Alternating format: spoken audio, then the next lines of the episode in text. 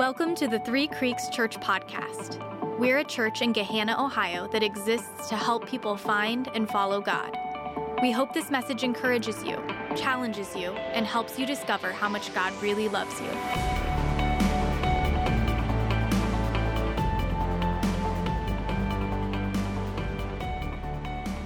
Whiteboard Joel's back, baby. Here we go. A lot of good feedback last time. All right. If you thought that Adeline and Ryan doing the books of the Bible was cute, today's message will be the opposite.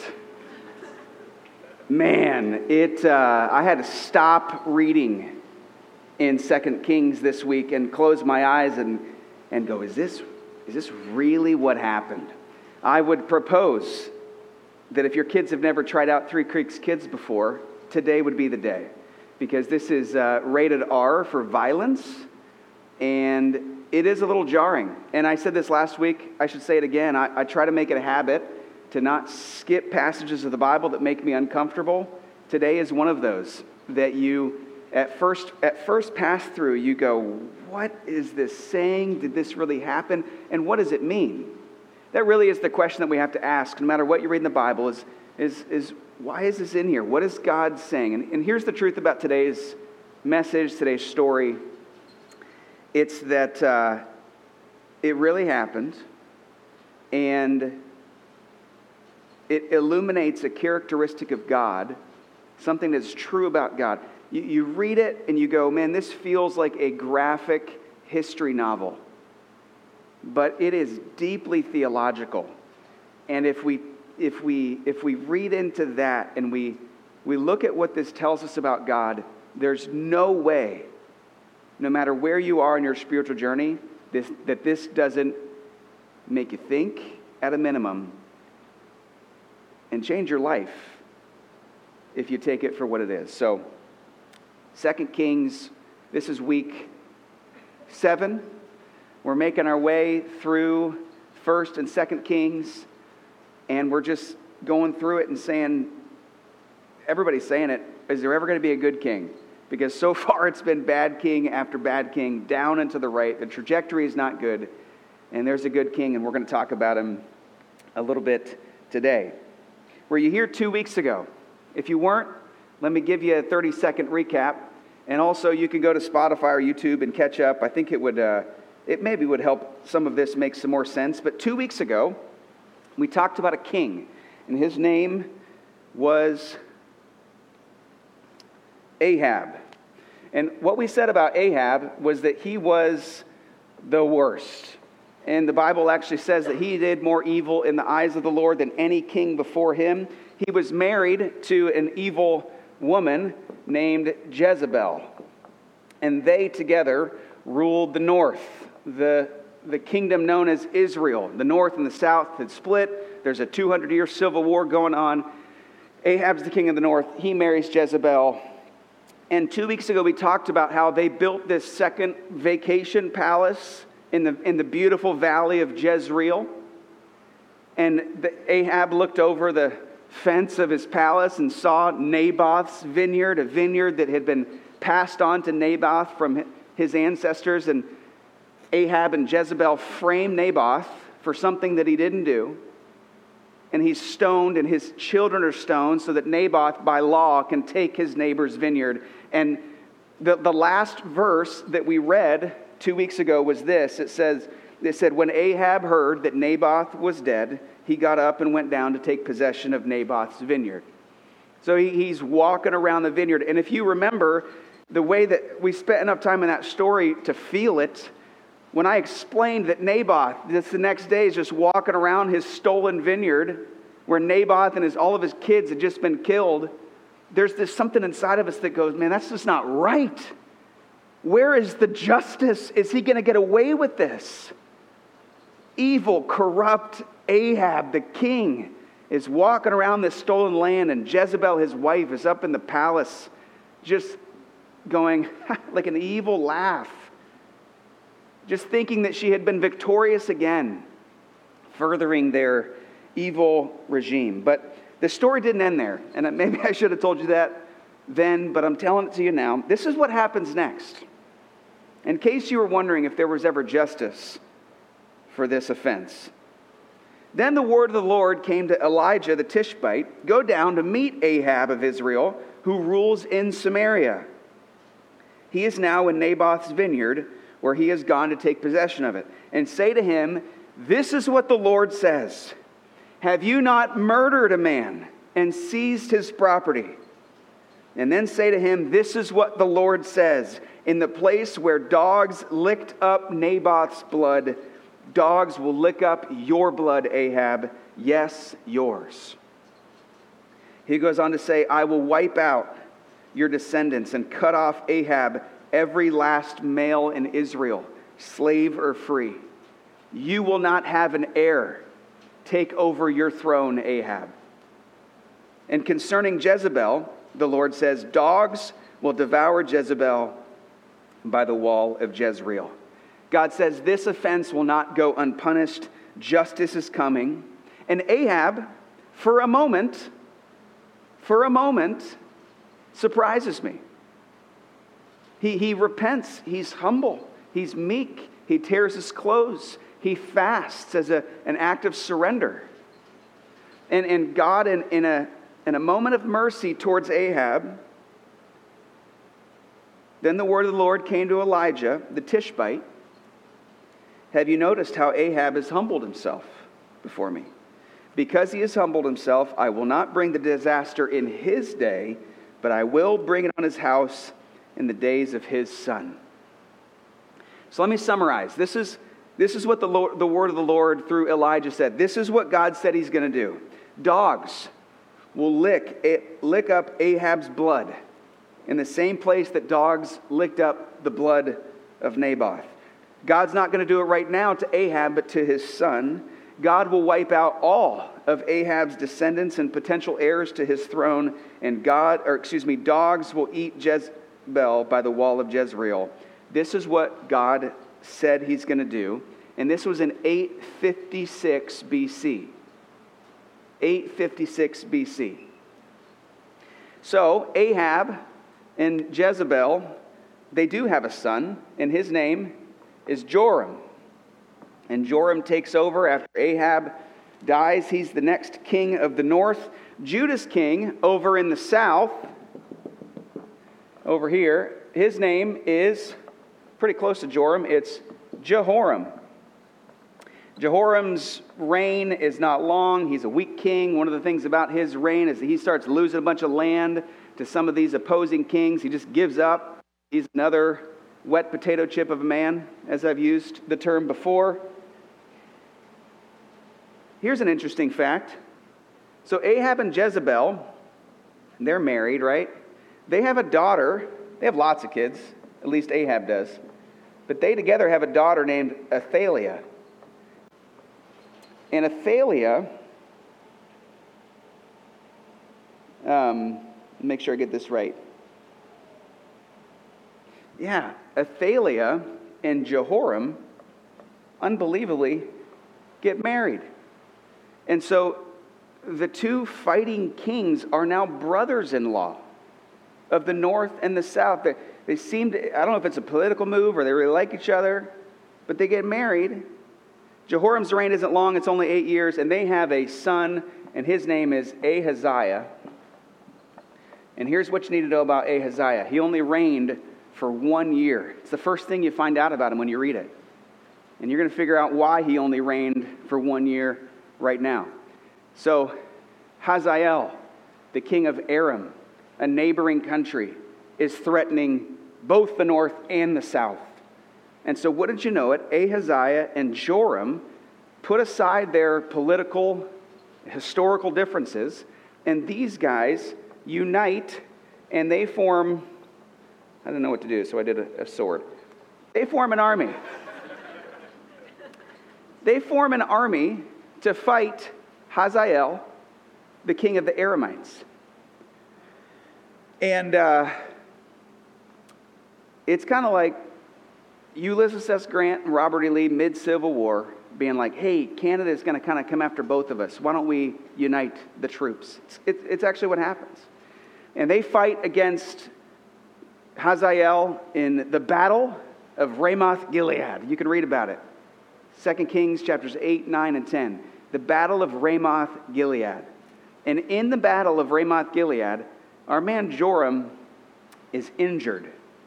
And they take Joram back to that palace in Jezreel, the vacation home that Ahab and Jezebel had built. They take him back there. And then this is what it says. It says, then Ahaziah, king of the south, king of Judah, went down to Jezreel to see Joram, son of Ahab, because he had been wounded.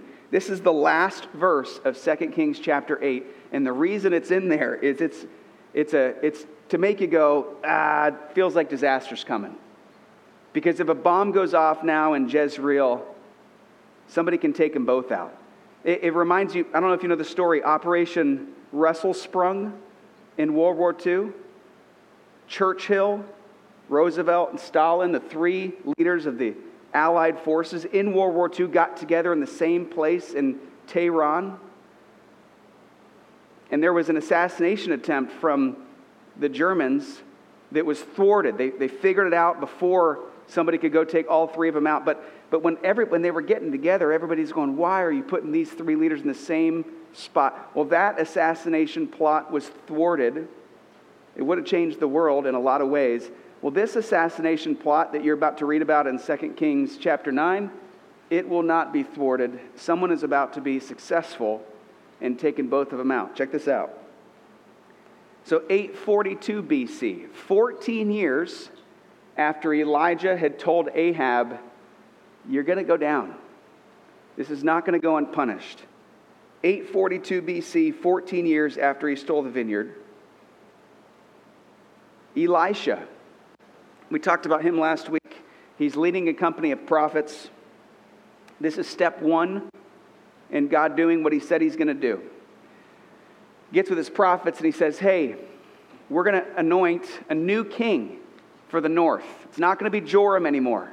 We're going to anoint. This is the first king since Solomon that has been anointed by God. Every king since Solomon all the way to Ahab has taken over because they're the son of the king or they launch a coup.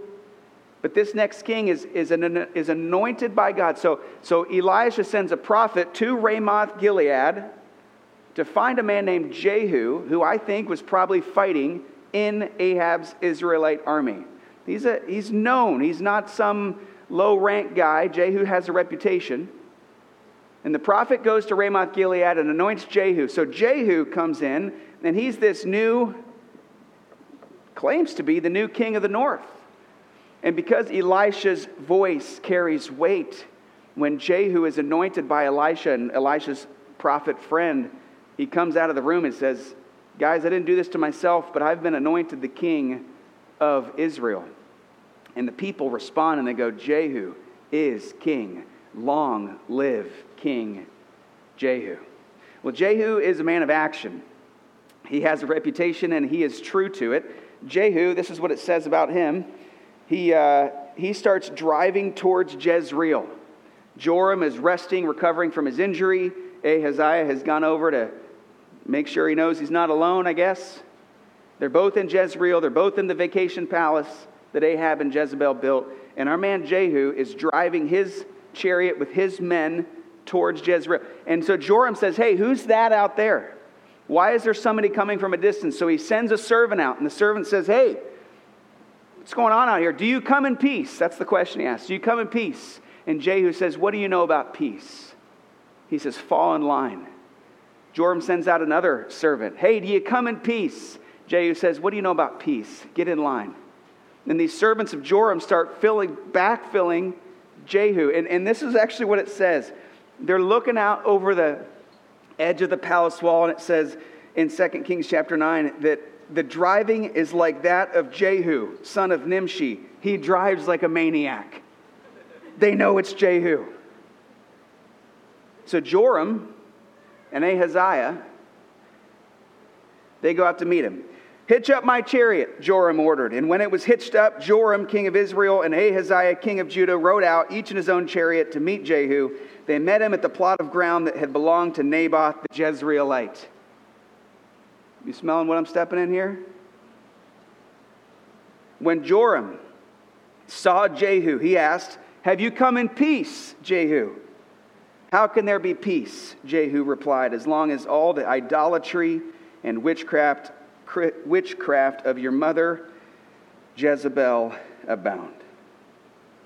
Justice is about to be served, Joram." He brings up Jezebel, Ahab's evil wife. They had lots of kids. Ahab had many wives, many kids. We're going to read about them in a minute. Joram is one of the kids. His veins pulse with Ahab's blood and DNA. And because Ahab and Jezebel had Athaliah, who married Jehoram, Ahaziah's blood pulses with the blood and the DNA of King Ahab, who God said, "I will eliminate your line." Well, Joram knows about these promises, and so his only option is to flee.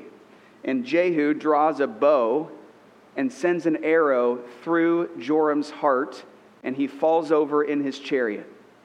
And when he dies, Jehu says, "Take that man's body and go put it in the land that Naboth used to own, in the vineyard." Because remember what God said 14 years earlier.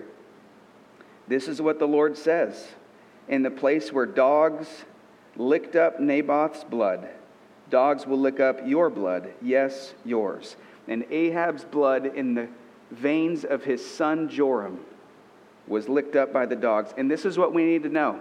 What we need to know is that God always does what he says he's going to do. He always does it. What happens to Ahaziah? He tries to flee. He is wounded. He dies in the place that he escapes, and he's buried in Jerusalem. So the king of the south is dead, and the king of the north, at least Joram, is dead. And the process of Ahab's descendants being eliminated has begun. After putting Joram's body in Naboth's vineyard, Jehu isn't done. Jezebel is still alive. And so Jehu rides all the way into Jezreel and rides up to the palace, and Jezebel yells out a window. She thinks she's protected, and she says, "Do you come in peace?" And he says, "What do you know about peace?" And Jezebel has the audacity. She calls him Zimri. And you probably don't know what that means, but that would be like, for all my football fans in the room, that would be calling somebody who just entered the NFL draft Ryan Leaf. This is an insult. You don't want to be called Zimri. Zimri was the king for 7 days. And so Jezebel's saying, "Hey, Zimri, you come in peace." She's essentially saying, "You think just because you killed Joram and you killed Ahaziah, you think this reign is going to last?" And Jehu yells up to the window. He says, "Is anybody up in that room with me?" And two of the servants of the queen Jezebel push her out the window. And she falls on her head and she dies. And Jehu doesn't even stop. He just walks in the palace and begins having a feast with all of the palace attendants. And while his feet are up on the table and he's sipping his drink, he says, "Hey, somebody go out there and take care of that cursed woman." And they go out there, and all they can find of her body is her bones and her hands and her feet. Because 14 years earlier, God said, "Also concerning Jezebel, the Lord says, dogs will devour Jezebel by the wall of Jezreel." Once again, God always does what he says he's going to do. You think it's graphic so far? You ready? Then Jehu goes to Samaria, another important city, the capital of the north. Jezreel is a vacation home. Now he goes to the real home, the real palace. Samaria is fortified. There's walls. Guess how many of Ahab's sons, royal princes, potential heirs to the throne, live in Samaria? 70. He has 70 sons living in Samaria. And so when Jehu and his army go up, these people have heard about what's happened in Jezreel, of course. He goes up and he says, "Hey, Y'all can anoint a king in there. As soon as you do, the war will begin. And they say, all the people that shout over the wall, we don't want anything to do with you. So is there another option? And Jehu says, by the morning, I need 70 heads of the sons of Ahab. And they say, you got it. And they gather all 70 potential heirs to the throne that pulse with Ahab's DNA and blood. And they kill him. And they present these 70 heads to Jehu the next morning. Because it said 14 years earlier, I will wipe out your descendants, Ahab. I will cut off from Ahab every last male in Israel, slave or free. God always does what he says he's going to do. And Jehu declares this. He says, know then that not a word the Lord has spoken against the house of Ahab will fail. 2 Kings chapter 10 is a story that continues where Ahab continues to wipe out Ahab's descendants and people that follow Baal, which is the god that Ahab served. It's hard to read, and it really happened. Jehu actually tore down, this is in the Bible, he tore down a statue of Baal and told his entire army that it was now the place for them to go to the bathroom. He said, go and pee there on the statue of Baal that has fallen. I gotta show you this too. So back over here. Jehoram, the south, he's a descendant of King David. The kings of Judah down here in the south, they're all descendants of King David. And Jehoram is here. So he has Ahaziah, who's supposed to keep the line. Now remember, hundreds of years before, God had promised that David's descendants would always rule God's people, that there would always be a king in the line of David. And even though Jehoram is a bad king, and even though he marries Ahab's daughter, and even though his son Ahaziah is killed by Jehu, God has to keep a descendant over here because God always does what he says he's going to do. So it begs the question, did Jehoram have any other kids? Good news, he did. He had a lot of other kids. But the problem is that when he's dead, she, evil daughter of Ahab, this is true, she goes and tries to kill all of his kids. And one of their daughters hid one-year-old Joash in her room, in a closet, for 6 years. So many kids, she didn't even know that she didn't kill them all. One of them, Joash, in the line of David, when he's 7 years old, is brought before the people, and they say, Joash is the true heir to the throne. And Joash becomes the king. It says he's a good king. He does what was right in the eyes of the Lord. He's the king for 40 years. He has a son named Amaziah. This is the cool part. You ready? And Amaziah's great-great-great-great-great-great-great-great-grandson is our man, Jesus Christ, who is the king over God's people today. In the line of David, still ruling. That is amazing how God miraculously preserved that line. God always does what he says he's going to do. So what does this teach us about God? It's that God always does what he says he's going to do. It happened, it was recorded, and I'm sharing it with you to remind you that God always does what he says he's going to do. This is where it turns on us. This is a historical story. This is where it gets very theological and important for us. God saw Ahab and Jezebel in their sin. And he said, this will not go unpunished. Someone has to pay for this. He says, I am just. Sin requires payment. Somebody has to pay for this. And in the same way, friends, when God sees us in our sin, it's easy for us to think, bad guys, good guys. But if you're anything like me, you know deep inside we're not all just good guys. God sees us in our sin, our selfishness, our pride, our greed, our covetousness. Every time we try to make ourselves the little g God of our own lives, every time we sin, God has the same response to us. He says, this will not go unpunished. Somebody has to pay for this. And Romans 6:23 couldn't make it any more clear. Paul wrote to the Romans, he says, the wages of sin is death. In other words, the payment that is required if you sin is physical and spiritual death. James, the half-brother of Jesus, talks about how temptation gives birth to sin, and sin, when it's fully grown, gives birth to death. The payment is death, and if that doesn't cause you concern, if it doesn't cause your ears to perk up, you're not seeing sin like God does. If you look at your own greed or your own pride or your own selfish and go, I'm working on it.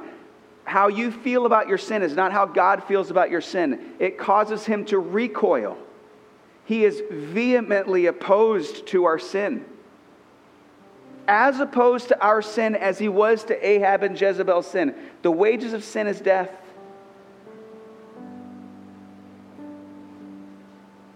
Whether you're a church person or not, you just... it's hard to disagree with the statement that every one of us has sinned. And it's easy to kind of want to distance ourselves from the really bad people, but the bottom line is that we've all sinned. We've all fall short of the glory of God. And somebody has to pay for it. And Romans 5:8 says this, but God showed his love for us in that while we were still sinners, Christ died for us. This is such an important verse right here. First John 2:2. If you don't know this one, let it sink into your bones. It says that he, Jesus Christ, is the, and I'm going to explain this in case you don't know what it means. He is the atoning sacrifice for our sins. And not only for ours, but for the sins of the whole world. In other words, sin has to be paid for. And Jesus paid for it if we choose to believe in him. Jesus Christ came, lived a perfect life, and was the only person who didn't deserve to die. But he went to the cross, and he died, and he paid the price for us, for our sins. And it's been covered, it's been paid for, if we believe in Jesus. This story, this text, all of this, it's a warning, and it's a hey, God's not messing around, and he provides a way back to him. It's a get right with God story. God is being so patient with us.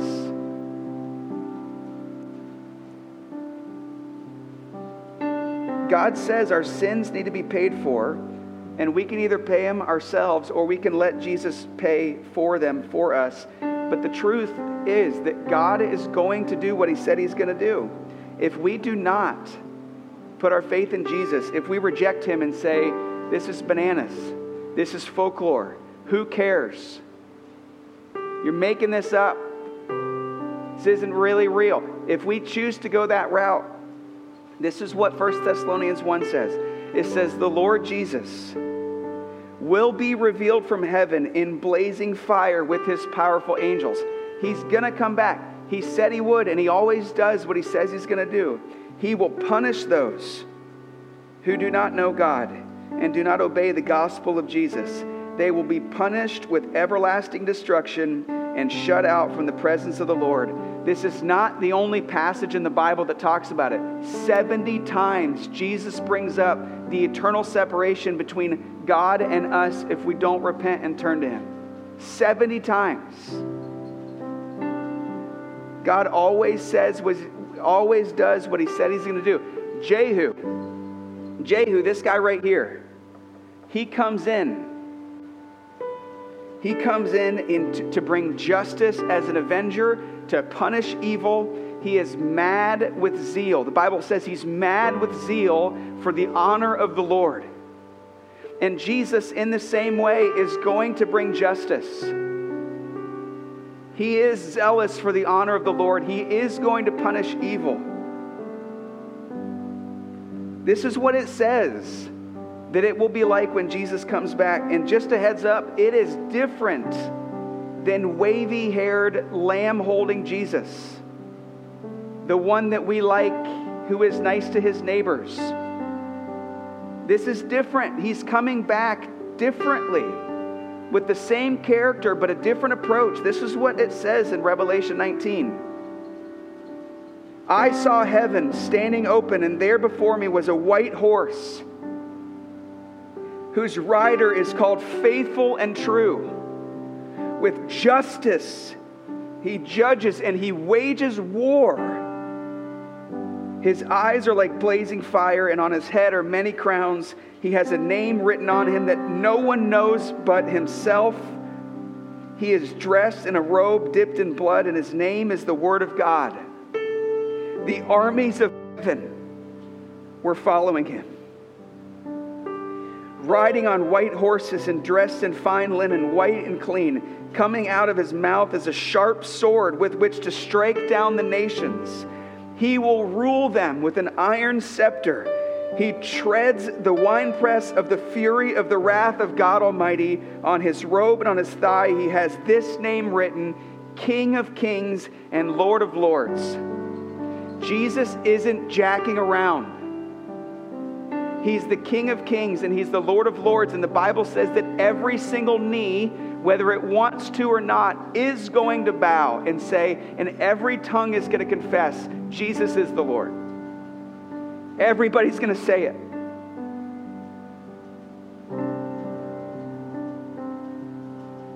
And this is my takeaway. This is Joel Trainor's takeaway. He's either going to forgive my sins because he said that he would, or he's going to punish me for my sins because he said that he would. He said he's going to do both of those things. And the difference is whether or not I believe in Jesus and I repent of my sin and I say, I can't do this on my own. I need your help. And in that case, he's going to do what he said he's going to do. He's going to come and forgive me for all of my unrighteousness. He's going to swoop me up and take me to heaven. But on the other side, if I choose to reject this, he's going to do what he said he's going to do. And it forces us to answer these questions. You can't read this and not answer these questions. Have you, as a person, have you put your faith in this King named Jesus? Has he forgiven your sins? Because he said he would, and he always does what he said he's going to do. Friends, the message of this text, the message of this story is that it's time to get right with God. And if you've never made a decision to put your faith in Jesus, today's the day. Today is the day to put your faith in the King of Kings and the Lord of Lords, because God is going to do what he said he's going to do. He always does. It's true to who he is. He can't not be faithful to it. He's a just God. And in his great mercy, he says, hey, if you want to receive what I did, man, it's going to go pretty well for you. So here's what I'm going to do. I'm going to leave you with a few minutes to consider this. I'm going to take the whiteboard off. The lights are going to come down. Our prayer team is going to be in the back and available to pray with anybody. And if today's the day that you say, for the first time or again, I need to get right with the Lord. I need to get right with God. I really think he's the King. Then I would implore you, today's the day, to go back and chat with somebody and you just open up the conversation. You say, hey, I need to get right with God. And have a conversation and let these people pray over you. God is always... He's always done what he said he's going to do, and he's always going to. It's true to who he is. I'll let that sit. Thanks for listening to the Three Creeks Church podcast. To find out more about our church, to give online, or to attend a service, visit threecreekschurch.com.